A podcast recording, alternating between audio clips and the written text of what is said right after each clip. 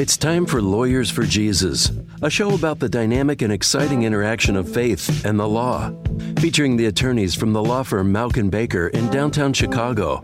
Mauck Baker is nationally known for defending freedom and for serving the people of faith.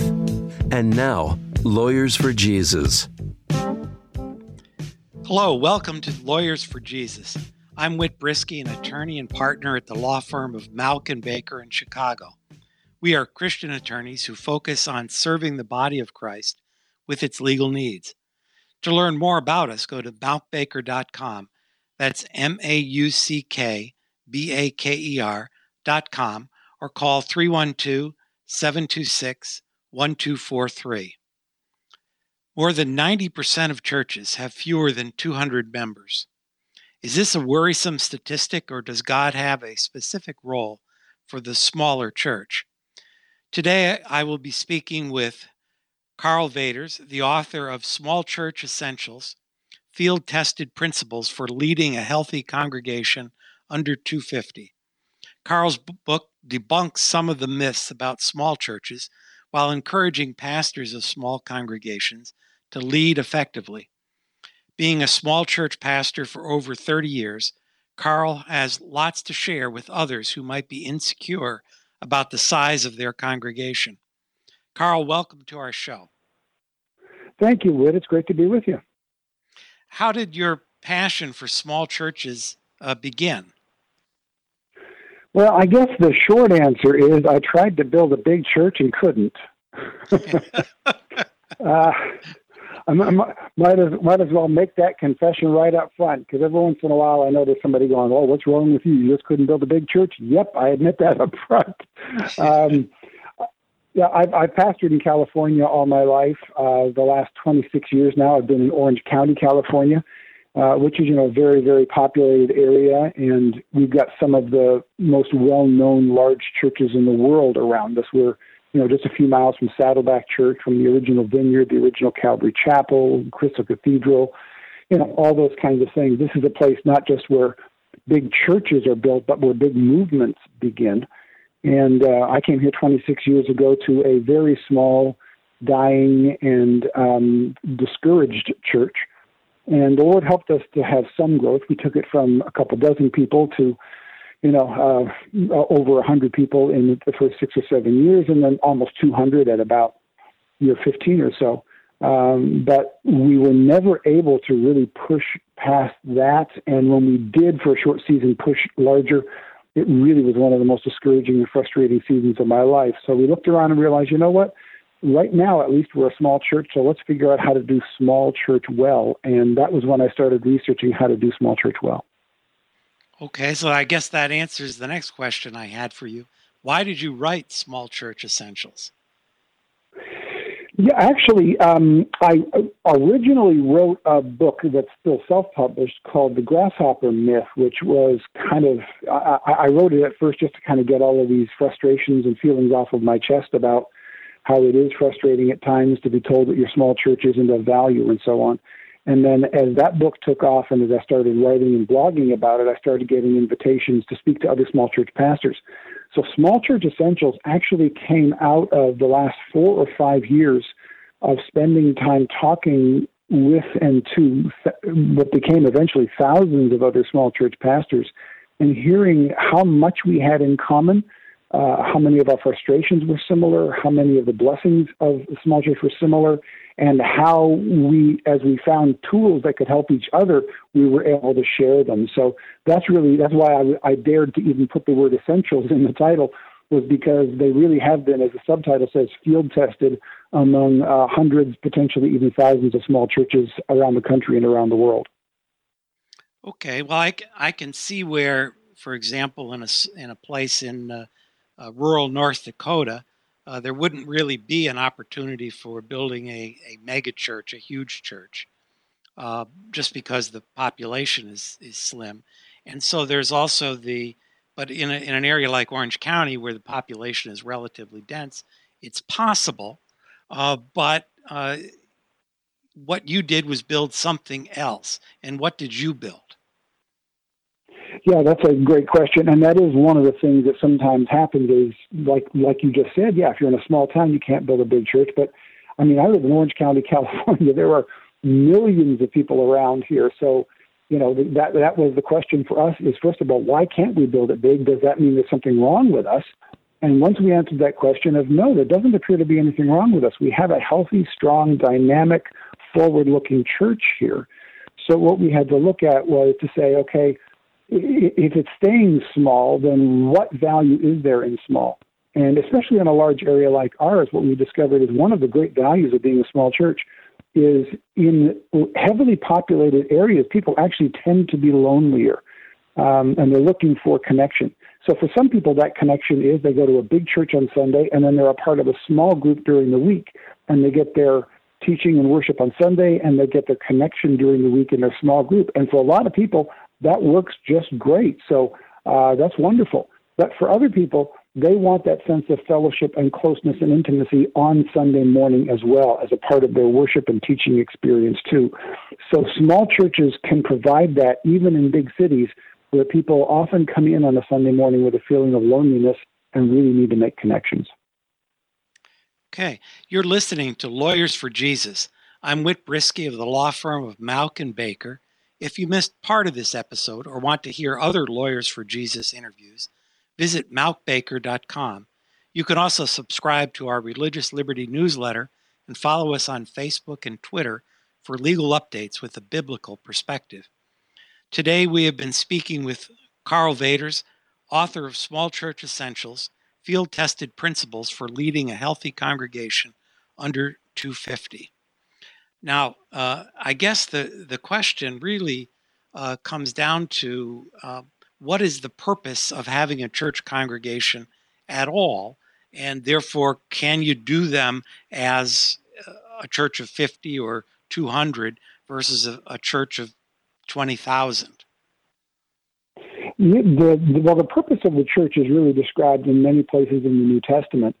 And as part of my research into understanding the value of small churches, I did some several, you know, new read throughs of the New Testament, looking for areas where is there anything in the New Testament that is commanded of the church that cannot be done unless you have a certain size? And the truth of the matter is, there's not a single command to the New Testament church that cannot be done by two or three people who love Jesus, who love each other, and who gather together on a regular basis.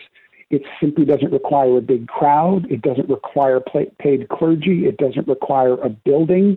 It doesn't require a bigger budget.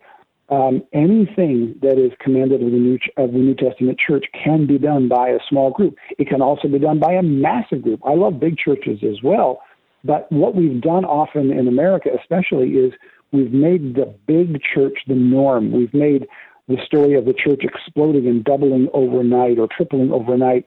We've we've celebrated that story as we should, but then we've gone beyond celebrating it to the point where we've made it like it's normative. And if your church hasn't done that, then there must be something wrong. You must be broken in some way. But the fact of the matter is, there's not a single thing that the church is commanded to do that cannot be done by a small group just as easily as by a large group. And, and I would note, by the way, that although a lot of the uh, New Testament churches, the Acts 2 church uh, particularly, had explosive growth. If we look over what actually happened during that period, most of the churches were probably very small, met in homes, had unpaid clergy, and uh, and yet they are really our our biblical model for what a church is supposed to be. Yeah, very much so. And even the even the Jerusalem church, which had massive growth on the day of Pentecost and shortly thereafter, the Bible says that they met from house to house. So dividing into very small groups for their main church service was how it was done in the beginning. Uh, and that's simply because they obviously didn't have buildings. Buildings came along later, and I'm not one of those people that thinks that you know the church was ruined the moment we gathered in independent buildings. Uh, you know, we have our own building that we meet in as well. But I, I think it's been large and small since the very beginning but it's only been recently where we've concentrated on the large and kind of looked past the small. And it's time to bring back both, I think. Okay. What are some myths uh, that, that people believe and or pastors believe about small churches? Oh, so many. Let me just go over a couple of them. The first one is probably that if the church is small, and particularly if the church is staying at a certain size, that it's broken or stuck. Um, it is interesting, even just the language that we use when they go through statistics about uh, sizes of churches and about the growth of churches. Um, there was a recent report, a really good one done by Lifeway, in which approximately a third of the churches were increasing in size, approximately a third were decreasing in size, and approximately a third were holding steady. But the way they phrased it wasn't that there are as many churches that are increasing as churches that are decreasing. The way they phrased it was two third, third of churches are stuck or declining. Well, my question is why, why is it that if one third of the churches are holding steady in their numbers, why is that called stuck instead of holding steady?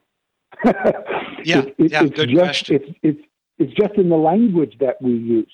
Um, and of course, there's a whole bunch more that we need to understand about those churches that are holding steady to determine they might be holding steady in a in towns that are decreasing in population. They might be holding steady uh, after having a big church move in next door and taking half of their congregation over there, but um, they've been able to pull another half in. They might be holding steady in a retirement community where they're literally burying 25% to 30% of their congregation every year. And that means if they're holding steady, that's equivalent to 25 to 30% growth. So um, th- that's a myth that, that the fact that we're holding steady or even potentially declining in numbers means we're sick. There are all kinds of other things. Coming up, we'll talk further with Karl Vaters, author of Small Church Essentials, about how small church leaders can maximize their congregation's potential. I'm Whit Brisky, and this is Lawyers for Jesus.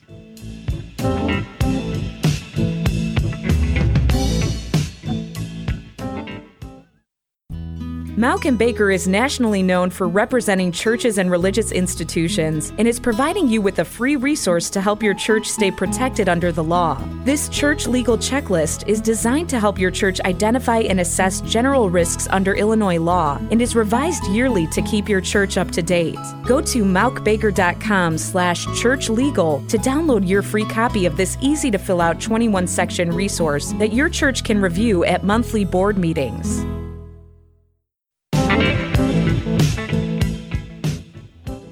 Welcome back to Lawyers for Jesus. I'm Whit Brisky, an attorney at Mauck and Baker, a law firm based in Chicago which serves churches, ministries, businesses, and individuals in their legal needs. If you missed the first part of this show and want to listen online, go to mauckbaker.com forward slash radio. Today we've been speaking with Karl Vaters, author of Small Church Essentials Field Tested Principles for Leading a Healthy Congregation under 250. And Karl, uh, you were going to give me a second myth regarding uh, small churches. Uh, yeah, sure. The, the, first myth, of course, was that somehow if, if we're not getting bigger, we're stuck, we're broken, or we're doing something wrong. That's the first one. And the second myth is that if if we are okay with being small and if we're working within a small environment, that somehow we just don't care about the Great Commission. Um, every once in a while, I'll hear something written, hear something said, or read something written by my church growth friends that will say, you know, it's okay if your church stays small, but I want to reach my community for Jesus, so I'm going to try to get big. And I just, it bristles me because I don't know of a small church pastor who doesn't want exactly the same thing. But what we, what we're beginning to understand is that for some people and for some ministries and churches, getting bigger is one of the primary ways that they fulfill the Great Commission. For other churches, having a healthy small church is the best way that they can contribute to the Great Commission. So the fact that a church is staying the same size, or even that the pastor is saying, you know what, this is my best place to minister, doesn't mean we don't care about reaching lost people for Jesus. It simply means we've discovered the venue in which our gifts work the best to do that. Well, and and uh, I've I've often said it doesn't matter if when your church goes out to uh, reach the community and evangelize, it's it doesn't hurt the kingdom if the people that now come to Christ join a different church instead of your church. The kingdom is still being built, right? Yes, exactly. In fact, there are a lot of small churches that are feeder churches. Um, I was recently at a large conference in Atlanta. There were over 8,000 people in the room, which is by far the biggest crowd of people I've ever stood in front of in my life. And before I was introduced to speak, the, the person who was overseeing the conference asked, I want you to stand if you received uh, most of your training for ministry in a small church. And in that room of 8,000, over half of the room stood up. So most of the people in that room were coming from larger churches or were working at larger churches now, but over half of them had received the bulk of their ministerial training in small environments, and many of them had been saved in small environments. So every size has its role to play, and we've got to understand that and value it. That's good. Now you mentioned that uh, there are a lot of people, especially in in uh, areas that have more dense population, who might like a smaller uh, church environment, a more intimate church environment on Sunday for worship, and uh, where you get to know where you know everybody on a first name basis in the congregation, I suppose. Um, are there other particular advantages uh, that you want to talk about for small churches? Yeah, there are several. I, th- I think the first one that comes to mind is there are what I would call big church skills and small church skills. For instance, not long ago, I spoke at a conference uh, in a really large church in a very large metropolitan area. And in the previous year, they had gone through a massive renovation. It was long overdue and, and well done. They redid their entire color scheme. They redid their church logo to match it all up. It was done by a design firm. It cost them ten, uh, uh tens of thousands, probably over a hundred thousand dollars to do them. It was really, really, really well done. Um, now, if you are someone who uh, you know decorates your house nicely and wants to help out at the church, you're not going to have a role to fulfill in that kind of a redesign in that kind of big, big church because it's not appropriate to have someone who decorates their house nicely oversee the redesign of a church that seats thousands of people. It just doesn't fit the context. But that person who decorates their house nicely might be part of a team that four or five times a year in their small church is able to pull out just the right thing for the season, toss what doesn't work from last year because it's broken, buy something new and refresh it. And in that small church, they have something to really contribute to keeping that church fresh looking and nice and appropriate for the season. And that, that particular gift wouldn't be usable in a bigger church context. So the same thing with musicians. If you play a little bit of guitar, you can lead in worship at a small church, but you're probably not going to get on the team at a big church. And it, you shouldn't. It, it isn't appropriate for that context either. So everybody's got their gifts, everybody's got their role to play, and there are some gifts that are simply more appropriate in a small church and more usable in a small church than in a large church context. And the small church makes that available for people. You know, it's interesting you bring up uh, the spiritual gifts. I was thinking as we were talking earlier that there are certain gifts that the small church as a group have and uh, and large churches uh, have, and they're they're different, and we have to look at the the body of Christ needs needs both. Yeah, it's it's absolutely about both and and not one or the other. There's been too much one or the other talk in recent years. It's time for a whole bunch of both and. I think the body of Christ is better off when we do that. You're listening to Lawyers for Jesus. I'm Whit Brisky of Mauck & Baker, and we're talking to Karl Vaters, author of Small Church Essentials. Uh, Karl, uh, what advice do you have to give to uh, to pastors and leaders in small churches, both what to do and what not to do? I suppose. Yeah, first one is don't be discouraged if your numbers are not getting bigger. Um, too much of church growth teaching uh, while it's good and correct, and they usually are teaching us the right principles, they they're carried with this sense of inevitability. That is, if you do this, it's inevitable that your church will get bigger. But what I've discovered is there are a whole bunch of churches out there doing healthy, good, positive ministry that do not receive the numerical growth. So do not assume that your lack of numerical growth means that your church is unhealthy. So that's the first piece of advice I'd give for small church pastors is don't get discouraged. Uh, lack of numbers doesn't mean that you're not doing well. Secondly, talk to other small church pastors. Spend time with them. yes, we can learn from big church pastors. I still go to big church conferences and read their books, and I gain some things from them.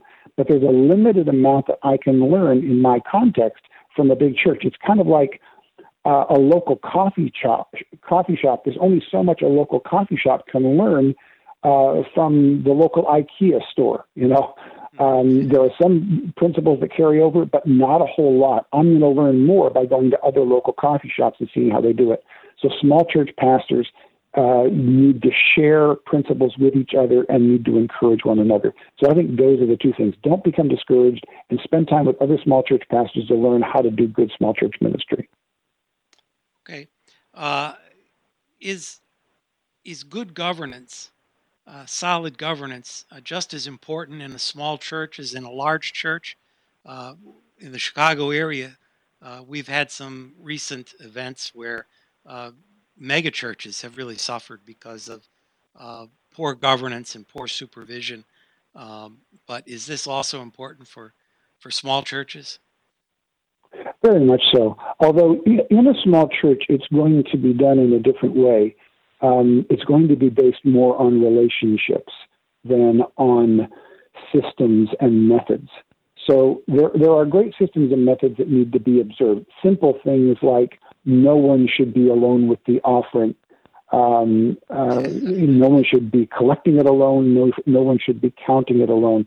Just so that not only will you be honest, but you've got uh, an accountability that says yes, they were honest. So that if somebody says, I put a $50 bill in and I didn't get a receipt and there's no 50 in there, you know, they can say, no, I was there with them the whole time. So there are simple things like that. I, you know, having an independent set of eyes look at the books, that's always good. Making sure that no single person in the church is the final authority. The pastor should have a, a board of elders that is overseeing them and then uh, each individual in the board of elders, as a member of the church, has the pastor overseeing them. So there are those kinds of things that need to be done in every church, but in a smaller church, it's going to be done less by uh, observing the Constitution and bylaws and more by living out relationally with each other and making sure that those bases are covered. Well, I would uh, I disagree with you a little bit there. That I think uh, living with the bylaws, having a good set of bylaws, can really be helpful uh, if the relationships get broken and you have to. oh yeah. oh no, there, there's no there's no disagreement. That might have been a misstatement on my part. I, what what I'm saying is, anytime somebody is constantly going to the Constitution and bylaws, then you've usually got a breakdown of relationships, and that's not good. But like you just said, the, Constitu- the Constitution and bylaws needs to be strong, needs to be solid, needs to be well written. But most of what we do to hold each other accountable is going to happen in relationships. It's typically when the relationships break down that the Constitution and bylaws is there to help get us back on track again. Karl, thank you for speaking with us today. How can people get a hold of your book and learn more about leading a small church? Well, I run a website called newsmallchurch.com, so you can find me there. I blog three times a week at Christianity Today. My blog there is called Pivot, and I'm also can be found on Instagram, Twitter, and Facebook. Thank you. If you have a legal need or question and want the perspective of a local Christian attorney, contact us at Mauck and Baker. You can reach us at 312 726 1243 or at mauckbaker.com. That's M A U C K B A K E R.com. Visit our website and subscribe to our Religious Liberty newsletter with legal updates or call us and mention Lawyers for Jesus for a free consultation. Thanks for listening. I'm Whit Brisky, attorney at Mauck and Baker. This is Lawyers for Jesus.